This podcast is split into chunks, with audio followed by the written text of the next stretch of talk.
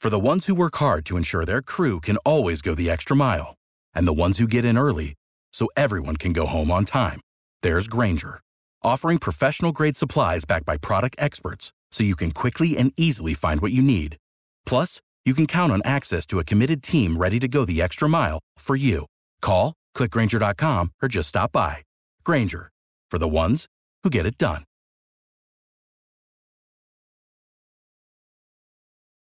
Every team, every topic, everywhere. This is Believe.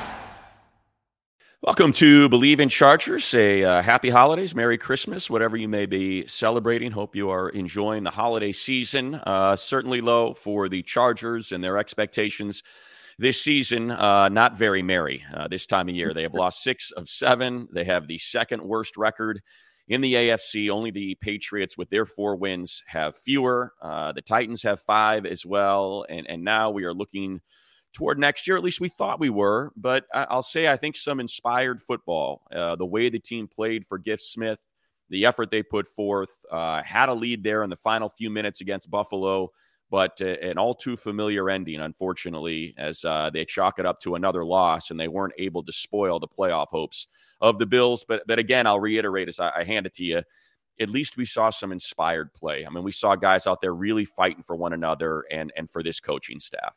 Yeah, Matt, and isn't that amazing how you see a team once you fire your coach and for whatever reason, how guys either elevate, they either ascend or descend. Look at the Raiders, for instance. We talked about what the young man's doing there as a linebacker played against with the Giants, Pierce. But look how now the guys are fighting. They're in every single game. If you have a Justin Herbert or a Mahomes, or if they had a quarterback with that team, the way that they're playing, they're a playoff type of caliber team. They're playing that good of football. They're not making mistakes, even though their quarterback is inadequate and is not the guy. He's a stopgap quarterback. They're competing. You look at now, you flip and you look at the Chargers. I'd rather have the Chargers roster than the Raiders roster. But Look at sometimes you look at the difference in the comparison and you say, wow, why are those men and that staff, why are they competing even though they may be losing or falling short? But why do they look like they're playing better, efficient, and collectively better? And that's the thing sometimes baffles me. And that's when you and I talked about several weeks ago, the inability for Staley to get those guys to at least resonate or to play to what they're capable of. And that's the thing that was frustrating to the fans and frustrating to you. And it had to be frustrating to Coach Staley because he knows X's and O's. And why weren't those men playing for him the way that now you see the way that they played against Buffalo? Inspired, played with tenacity. They ran around. They were hitting guys. They looked like a team, even though they had some silly mistakes, things lining up, offsides, receivers not getting on the ball. Those little things that can be wrecked, those are self-inflicted wounds that can be corrected. Yeah, though I think there's a lot of takeaways there. You know, the one that's the most obvious to me is, or I think to most people, would be the scoring, is the fact that Cameron Dicker made 5 field goals in a game. That's the first time a Chargers kicker has made 5 or more field goals in a game in a decade. And you go back to the Broncos game, the only 7 points they give up pretty much in the first half are on an interception that Herbert threw inside his own 5-yard line. So you keep going for this 4th down conversion, and you never take a lead. You never put points on the board. The Chargers had not led a game since they beat the Patriots 6-0. They did not lead in the Raider game. They did not lead in the Bronco game. So I think for Giff, put points on the board. Take a lead, Jump out. They were up 10-0 in that game. I do think there's something to that for a defense to say, hey, we're out here playing with a lead. And they forced, 3 punts on the first 3 possessions that the Bills come out with. And I think that goes a long way for that side of the football to be like, okay, our coach is taking care of us here. We got ourselves a lead. Let's pin our ears back and get after it a little bit here. And they created 2 turnovers. And with that being said, when you look at money, you think about what analytics and all those different things say. And because Staley is a new school type of coach, do you think that when you look at analytics in that spot and you say, man, coaches have to go back to old school, and that's maybe one of the things that they have to revert from? It's more of a feel and more of a judgment call instead of just saying, hey, the analytics says this because it sounds good, but you see how many times those things don't work. And that's why sometimes when you look at analytics and you try to equate that to success on the football field, I think it's a very, very. I think you're flirting with a situation where you can lose your job, where you lose not just your job, but the biggest thing is you lose the guys that are on the team, like you just alluded to, from playing from in front or playing from behind. I can play more loose when I'm in front. I can pin my ears back. The things that you talked about, those are the things that the analytics, I don't know if it takes into account for success. Well, I think, you know, and Coach had said this, Staley had said this, but I just don't feel like he necessarily followed, I don't want to say his own advice, but sort of what he was preaching. And that's your opponent dictates, you know, if you're playing the Chiefs with Tyreek Hill and Travis Kelsey and Patrick Mahomes, you got to score touchdowns. You know, you're playing the Dolphins, you got to score touchdowns. You're playing the Lions, you got to score touchdowns. When you're playing the Broncos, who have struggled, when you're playing the Bills, that you got 3-and-outs these first 3 possessions, go kick the field goals. And that's what Giff was doing. I think the second thing, sorry, my dog just scared the heck out of me. The second thing that jumps out at me, and, you know, I'll credit Daniel Popper, who covers the beat for the Athletic on the Chargers. The tone that he had of the article was negative, and I would completely push back on that. I thought it was a positive. Just because Derwin can play all these positions, because he can play high and play a free safety, he can play slot defender, it doesn't mean he should. It doesn't mean that that's what best serves the team and best serves Derwin. And I think it's something that we've talked about on here multiple times. Get Derwin close to the ball. Get him on the line of scrimmage. Play him at some linebacker even. You know, we've talked about how the Cowboys use Bell, and like that's something that can go a long way, and that's what Giff did. And I think you saw that. You saw Derwin impacting the game. He was just a hair away of creating a huge play. I mean, he swiped at that ball as Josh Allen let it go for an incomplete pass on third down that forced a punt. But, like, yeah, he played the fewest amount of snaps in a game that he has since he was drafted by the Chargers, 75%, without being removed from the game or injured in a game. But I think that speaks to how this coaching staff, how a defensive coaching staff, you know, specifically Giff, who works with the defensive line and with the edge rushers, sees him like, hey, let's maximize your snaps, man. Right. Let's not have you out there for 100% of the snaps. If 25% of them aren't what you're best at. Wow. And Matt, that's what so many coaches, they fail to realize.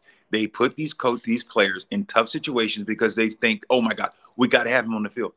Hey, look, have a guy go spill that guy for 2 plays or 3 plays. Okay. Take him out on, you know, that, hey, look, he might be a little slower on this play. Put a speedy guy in there and say, look, use your speed. We want you to run with him. So put guys in that position for success. And that's what Bill Belichick, that's what Bill Parcells, those are some of those things those guys did great as coaches. They said, look, for my system, I just need you to do this. If you stay in that box, you're going to have success. Instead of saying, I want you to be Pandora's box and try to do everything and be to everyone. And sometimes that doesn't fare well for the player. So I totally agree with you. And I love the way these coaches, they've started to use guys in situations where they can play with more vigor where the plays that they're out there. Yeah, I think, you know, Derwin was humiliated the week before. I mean, Staley's got him in the slot opposite Trey Tucker, who's a 4-3 guy, and he gets burned for a 50-yard touchdown. And it's like, yeah, you know, Derwin doesn't deserve that. I know he can play some slot D, but when you're opposite with no safety help on a guy that's that fast, come on, you know, it's like, it's just not fair to him. And so, you know, there were some big critical third downs, that final drive where they drove into field goal range. You know, he wasn't out there for a handful of those plays. And that's sort of what Popper was leaning on. Like, hey, this is maybe a little bit disconcerting that Derwin's not out on the most important play of the drive, but they had it. I mean, they had it. They ran the zero. You know, Derek Ansley called the zero at the perfect time. Allen's throwing off his back foot. And unfortunately, you got Asante and Hawkins that just bonk right into each other instead of switching. And you get Khalil Shakir, who ends up, you know, catching a pass that probably should have been picked off and returned for 6 the other way if there's better communication. And I think the one thing I do want to go back to, instead of saying, hey, this was so much better just defensively, is sort of what we've seen all season, right? Is when you have that here, the offense gave you the lead and all you have to do is get off the field. Can you get me one more stop? And they couldn't. And that's unfortunately what reared its ugly head again. And you know what, Matt, to your point, you're absolutely right. Bad teams find a way to lose and good teams find a way to win. But here's what you have to realize. This is what you were alluding to. If there's only maybe a handful of quarterbacks that make that play. You're absolutely right. Josh Allen, he's probably, I'll say, I don't think there's five other quarterbacks. Lamar Jackson, I think he's just as fast as probably, I would think he's faster than Mahomes. Oh, yeah. So when you look at this quarterback, that guy for that moment, there's not five guys in the NFL quarterbacks that are faster, that are stronger, and as mobile as Josh Allen. So that was a perfect, like you said, that was a perfect play. That was a perfect storm. And you just had a guy, athletic ability, made a play. Because a lot of quarterbacks, 95% of the quarterbacks in the National League, they're not getting that ball off. That ball's intercepted. He doesn't have the arm strength to get it there. You're absolutely right. They played well enough to win that ball game. Yeah, that's a great point. It's a great point. It was Josh Allen. Exactly. Come on, man. That you're like, man. He just did. Josh Allened him, a handful of times, and that's what got away from. But and then I think when we flipped to the offensive side of the ball, I was so happy for Easton Stick to put. He played great. He had a great game. Talking about 9 different receivers, he ended up rushing for a touchdown there. Look, I think you go back to the game against the Raiders, right? And you watch the second half. We talked about this, and there's some really good things that he was doing in that second half. You had to clean up the turnovers, right? Pick 6. 2 lost balls, on strip sacks that one gets returned for a touchdown. So let's clean up the turnovers. What's he doing this game? 0 turnovers. Now, the one thing that now let's see him take that next step in his third start. Let's avoid the sacks. Let's get rid of that ball because you're holding on to it a little bit too long. You kind of got to recognize, again, that nickel, that slot blitz, that slot defender that's blitzing, the nickel blitz, that safety that's coming in on a delayed blitz like they – still not quite recognizing that, and you're locking in and you don't see that coming. So let's take that step. And then the other thing that really jumped out to me low in that game is when they're running the mesh, man, he keeps that ball and he's got another 60, 70 yards rushing. The end is crashing repeatedly. And for whatever reason, he just kept giving it. It's like, oh, he's going to go back, watch the film. And that's the next step. And he can run. That's the thing. When you watch, dude, when you watch him take off and to see when he says, okay, when he's made his mind to run or to take off and he has some space, the kid's pretty tough. Absolutely. He can run. Yeah, he can run. I mean, and we said this. You're talking about someone at North Dakota that rushed for 2,500 yards and 41 touchdowns, and I'll tell you, this is the other thing. Offensively that jumps out at you is Kellen, who's been in battle this year, certainly, but Ekeler ends up running for over 4 yards per carry in this game. Some great runs. And again, he could have had a lot more rushing yards if you keep on those options instead of handing. But the play that he dialed up at the end, and it well, though, it was the Music City Miracle. And he dialed it up, and it was perfect. And this is what is maddening. This is just attention to detail. He's got 7 guys. He's got a lane. Oh. All they had to do was block the first defender and then make their wall. And you've got 4 offensive linemen. And Zion, for whatever reason, just kind of shoves the first guy and is taken off downfield. And Brennan Hymas can't engage. And the first guy gets through. And Erickson has to turn it back inside. And it's like, get the first guy. Before you work your way downfield, make sure you block the first person. And that's the one thing they didn't do. I thought, Matt, I didn't care. I thought Erickson was just going to stay to the sideline. I just trust his speed and not cut back. If he just trusts his speed and, like you said, and go, Zion should have stayed on. But I saw the wall. I heard he's got something. I was like, this is going to be a great call. Matt, he's getting ready to have his call that's going to go down infamous. It was set up perfectly. It was set up perfectly, Lo. And it's funny because in the moment – when we're calling the game, that's exactly what we said. We were like, oh, no, Erickson, what are you doing? Why did you bend that back toward the middle? Just take the sideline. Yeah. And then when you go back and watch the tape, you realize you had 4 guys to block one player, and you let him through, and he was just standing right there waiting for him. So Erickson had to bend it back, and it's like, you've got 4 guys. Yes. 4 guys to block one. But I think the takeaway there is, what a great call by Kellen. And he's got these great plays that he's come up with. You think about the Keenan Allen catch across the middle and the lateral to Ekeler on a 3rd and 17 that goes for 20. I want to see more of those. Let's have some fun. Let's get out there. Let's have some fun in these games. And you got, again, 9 different guys catch a football. Everybody's getting involved. You only had Ekeler run. It was 2 carries for Isaiah, 1 for Joshua Kelly. you know, and unfortunately, even the reverse, right? To on the sweep, or it wasn't a reverse, but the sweep to Q would have been a great play. And he's lined up right. It's those details. These guys got to be better about paying attention to the details. Yeah, no question. I think that comes with time, and that comes with, but that's what coaches have to continue to stay on. And those are those small things that you got to hold guys accountable. You have to go through these in the walkthrough. Okay, guys, line up. Make sure everyone's on. Who's off? Who's on? And you call guys out in meetings. I had some coaches that did that. That was more like, God, why are we doing this again? But it becomes repetition because you see guys that go out there, and it's just automatic. I point at the official, and I'm not really watching. I just do that point because it just becomes a part of the ritual instead of saying, okay, he's telling me step up. Okay, am I off? When I wave back, then that means I'm going to be off the line. He automatically saying you're off the ball, so he's got to call you off. And the officials have a job to do. So I think that has the emphasis around the league, and especially with teams that are close. Because this Charger team, this record is not who they are. But your record, you know, they say it is. Yeah. But this team is better than what you.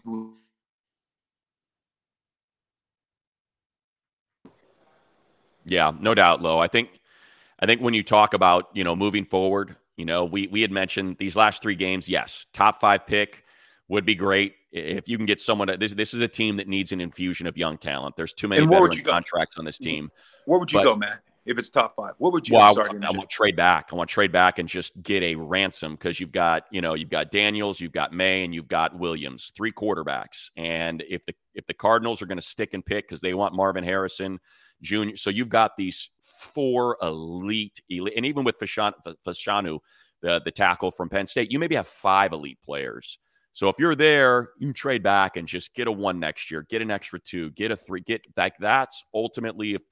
But more importantly, I do think you need to win. If you almost wrecked the Bills' postseason hopes. You know, you were this close to wrecking that. Let's make sure the Broncos don't have a winning season. After losing to the 3-win Patriots last week, get into Denver, lose to the 5-win Chargers, and now you're guaranteed a losing season with your 9th loss. And then come back, and let's see Patrick Mahomes scream and yell on the sideline again and act like a petulant child because he's not happy. You know, let's do that again. Let's make them the 4 seed, you know, and have to play the Bills or the Dolphins in the first round. Like that to me is still there for them. And I'd like to see Giff get a win on his record. I'd like to see Easton Stick get a win. I thought Giff, you know, he's such a great guy and someone who's been around as long as he has. Tell me a little about Giff. Tell me about him. I mean, because the way that he handled stuff on the court sideline, I thought he showed some, you know, that aura. He had that aura, that presence. I've seen the guy's respect. He's got a respect. I see the presence that he has on that side. So I thought I was kind of impressed with that. Yeah, Giff's you know, Georgia Southern defensive lineman, Hall of Famer, you know, and an NCAA, you know, 1AA champion 2 times over, a tough guy, and you know, I don't know the exact details, but you know, he was the D-line coach, and Bosa, you know, would basically cite him as his favorite coach, and when Brandon Staley came in, made Jay Rogers the D-line coach, so to some degree, Giff got demoted. And a lot of people thought the only reason he was able to stick around is because Bosa insisted that he stick around. So I think you're probably talking about a little bit of this between he and Staley, perhaps. But the players respect the heck out of him. No question. Yeah, he's a football guy. You know, this guy was coached at Alabama, was coached at Tennessee, who's coached, you know, throughout the SEC. He's and, you know, same with DA, with Derek Ansley. You're talking about someone that's one of the better secondary coaches in all of football, you know, did it very similar. You know, he was Giff was at Arkansas in the SEC, not at Alabama. It was DA who was at Alabama and Tennessee, and you know, helped the Raiders out on their secondary. So I think you have, you know, sort of coaches that can coach, but you know, Brandon Staley was very adamant, my scheme, my calls, my, and you know, I think maybe it overshadowed them a little bit. And now it feels like Giff is more that CEO. Kellen, you do you know, and we got one of the, you know, Ryan Ficken, you might be the best special teams coach in the league this year. Let's lean on your guys, on J.K. Scott and Cameron Dicker, and let's get them into the Pro Bowl and let's go kick some field goals. And it's a national platform for Cameron Dicker, who's been the best kicker in the NFL and absolutely should be an All-Pro and should be in the Pro Bowl. And, you know, let's get him out there and let's feature him. And I think the players, you know, really respond to that. And the first thing that Giff said And I think this speaks to something that we talked about, how you know, unfortunate and upsetting it was that Easton Stick had that stuck to him, that 63-21 loss. Is the first thing he said is, you know, Easton proved he's an NFL quarterback. Now, Easton Stick through these two starts has shown that he is an NFL quarterback, and that's him, you know, pushing out, hey, let's get this guy paid. Let's make sure this guy gets himself a nice, you know, could be a bridge quarterback for one of these teams that's drafting a rookie. Hopefully he wants to stick around in LA and stay in that room with Herbert. But I think Easton is showing, you know, you need 32 quarterbacks out there. And I'm certainly I see some on Sundays that I'm like, I would much rather have Easton Stick out there. Yeah. And then the one thing I also think it says low, it just to take another, I don't mean to take the shots, but it's just the way it works out. Chase Daniel had no business being on this roster. Yeah, Joe Lombardi, if you can't be an offensive coordinator and call the plays for yourself because you need that coach in the quarterback room or the coach on the field, then why are you getting paid to be an offensive coordinator? Get that guy out of here. He had no business being the number 2 over Easton the last 2 years. You know, right. Easton should have got those reps. He should have had that on his resume instead of being a 3 who's inactive on game day. So I'm very happy that he's able to show, oh, I can play quarterback in this league, and you know, it'll help him. He's 5 years in now, get another 5, 7, 8 years, whatever, being a backup. Without the ones like you who work tirelessly to keep things running, everything would suddenly stop. Hospitals, factories, schools, and power plants, they all depend on you. No matter the weather, emergency, or time of day, you're the ones who get it done. At Grainger, we're here for you with professional-grade industrial supplies. Count on real-time product availability and fast delivery. Call, clickgrainger.com, or just stop by. Grainger, for the ones who get it done. Get your crack at being a starter in this league. Oh, no question. And like you said that you see 30 teams need 32 quarterbacks in this league. I think they need more like 64, because you've seen how many times you've seen it, Matt, that the number one, it gets injured or hurt or just going to sit him down. You ask the Steelers how that worked out, going with the guy who's been in retread in this league, and now you see that, you know, freaking Rudolph goes to the third-string quarterbacks, unseats the number 2, because you do need more than 32 quarterbacks. You need, like I said, 64, because you never know when that one's going down or when that one is going to struggle. You better know what you have in that number 2 guy.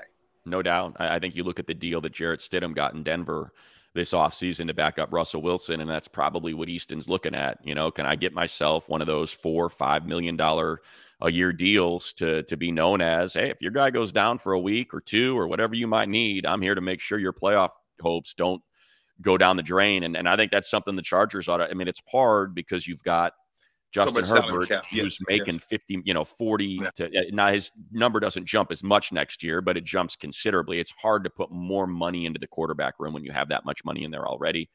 But I think it's something that's worth thinking about when you have Super Bowl, you know, aspiration. I mean, think about, a lot of people are excited about the possibility of Jim Harbaugh, you know, coming in, and what did Jim Harbaugh have? He had, you know, Alex Smith and Colin Kaepernick. You know, let's make sure that room is solid in case we need that second quarterback to carry us through, because we expect to make a Super Bowl. So I hope that works out for Easton, and that he continues to build and he can get at least a win. And if not two, because again, talking about wrecking seasons, the Broncos were beside themselves that they lost at home to a 3-win New England Patriots team, all but ending. Now they're still alive, but barely. But if you can end it and make sure they have a losing season, do it. I don't care about the draft pick as much as, you know, that you got to get your picks to hit in the 2nd, 3rd, and 4th round. That's what you got to start doing. You know, let's get more Thule's, more Darius Davises. Let's get more of those players, that Jamari Sawyers that can help, you know, this team, Alohi Gilman, Drew Tranquils. Like, I think about all of those players that you need in order to populate this roster when you're carrying a quarterback that's going to be making $40 to $50 million a year. I couldn't agree with you more, and I think the Chargers are going to head in that direction. It's going to be interesting. I hope Harbaugh's that guy. I hope he wins a national title really bad this year. I'm pulling for him, because if he does, I just think, what is it else for him to prove? Now, the only thing for him to prove would be to win a Super Bowl and take an NFL team, because now he's had one on both levels, and that Super Bowl we know eluded him with the Niners. So you let him win a national title. I'm pulling for you, Harbs. I know you are too, Maddie, because I'm telling you, you bring him to L.A. with the Chargers, with the quarterback that he has and just how he is, he will turn that system and turn that program, no question around. Yeah, no doubt. I think as we, you know, kind of put a bow on it here, I would, if there is one thing I'd like to see, I mean, we already kind of talked about what we wanted to see, right? We wanted to see more running with that Easton Stick. Let's get more of that, those RPOs going. And we got that. And I think we'll get that to the next level here as he looks back at the film and sees all those opportunities that were there against Denver. We talked about, you know, a little bit more for Isaiah Spiller, but you know what? I'm okay with that because all Austin Ekeler needs now is 80 yards in each of these games. He needs 160 to get his $1 million in incentives. And I certainly want to see him reach that number. He's earned it, all the stuff that he's done, the sacrifices he's made with his body. So I want to see him get that extra $1 million for 1,125 yards that he's like 160 away from right now. But wow. The one thing I really want to see Dayon Henley out there. We still aren't seeing it. And I feel like the only thing I can think of, Lo, and it's stuff that we're not privy to, but maybe Kenneth Murray and Eric Kendricks are just really good practice players. Maybe they bust their tails in every drill and they set a tone and they're good leaders. And that's why they're being rewarded with playing time. But I just feel like their current situations make it line up where I don't think both, I know for a fact, both of them aren't going to be back next year. No. I don't know if even one of them is going to be back. So let's get Dayon out there. Let's get a little bit more of that Derwin Dayon linebacker, super athletic at that level, and see what that looks like. I'd love to get a look at that these next 2 weeks. Yeah, and you just got to let him play. Yeah, I don't care how many mistakes he makes. Just want to see him run around and hit guys. I'm with you. I think you need to do that because you know the salary cap or whatever is going to hold the two other guys from not being, especially how they're so much over the cap. So it's going to be interesting. You got to let them play, let him play, let him get his reps, whether he looks good or not, just to see if he has that football IQ, see if it can transfer onto a game. Matt, I know we're getting ready to wrap up. I got to ask two questions. Yeah. One is not who's the best team in the AFC, but who's the hottest team in your mind in the AFC, maybe the best or the hottest team in the AFC, and also the NFC. Give me two sleepers right now. Well, you know, look, I thought it was the Bills until we saw what the Chargers were able to do with them. And I think the Bills just have turnover issues. They've had them all year long. And I think when you start playing against a defense, you know, like what the Ravens have with Matt Abike and Patrick Queen and Kyle Hamilton and just all the athletes they have, I think that poses a serious risk for them come the postseason. It does feel like the Ravens have pulled away in the AFC. You know, the Dolphins continue to have their issues. I think every other team has got flaws that will raise their hands come the postseason. You know, the AFC South has certainly come crashing back to earth. Right. You know, so to me, I feel like it's. I mean, you're talking about those four teams at the top, right? The Ravens, the Bills, the Dolphins, the Chiefs. If I had to pick one, it feels like the Ravens, just because they're more of the complete team. You know, have pulled away. Right. I don't worry about the 49ers. No. I just don't. To me, they're still so. I take them over the Eagles and the. You know, I will say this: the one team in the NFC that's the most interesting to me, just because of the play caller, is Sean McVay and the Rams. Okay, to me, that's what I wanted to hear. I'm with you. I think the Rams right now, I'm not saying they're the best, but far as the hot and just being consistent, because you have McVay and you have the same type of offense that the 49ers run, that same coaching tree. You think about it. You look at the way that they're playing and their quarterback. I'll tell you right now, I know Purdy, you know, had a bad day because of the fact MVP talk, and he just the stage got too big. I'm not worried about them, but you can't tell me that Purdy's better than the quarterback that they have. No, not better than Stafford. It's not. He's not. But look at the way that Stafford's playing. But look at the way that the Rams are running the ball. Matt, look, they are a carbon copy of what the Niners are, and their two receivers. They're running, getting over 100 yards. They're playing physical. I like the Rams too. I think that's one of the hottest teams as well in the NFC. I'm not saying the best. And also, you know, look, they have secondary issues, but their front is solid. And certainly their offense is explosive. Don't sleep on the Lions. You know, I know it's their first time winning the division in 30, 40 years, whatever it's been, but that's an explosive offense. That is a gnarly offense. Two legitimate running backs.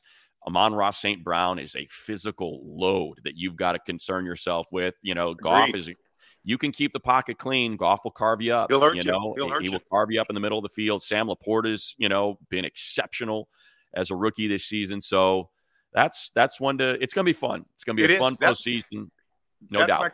That's my Christian switch. I want to see the Rams and Detroit Lions get it on.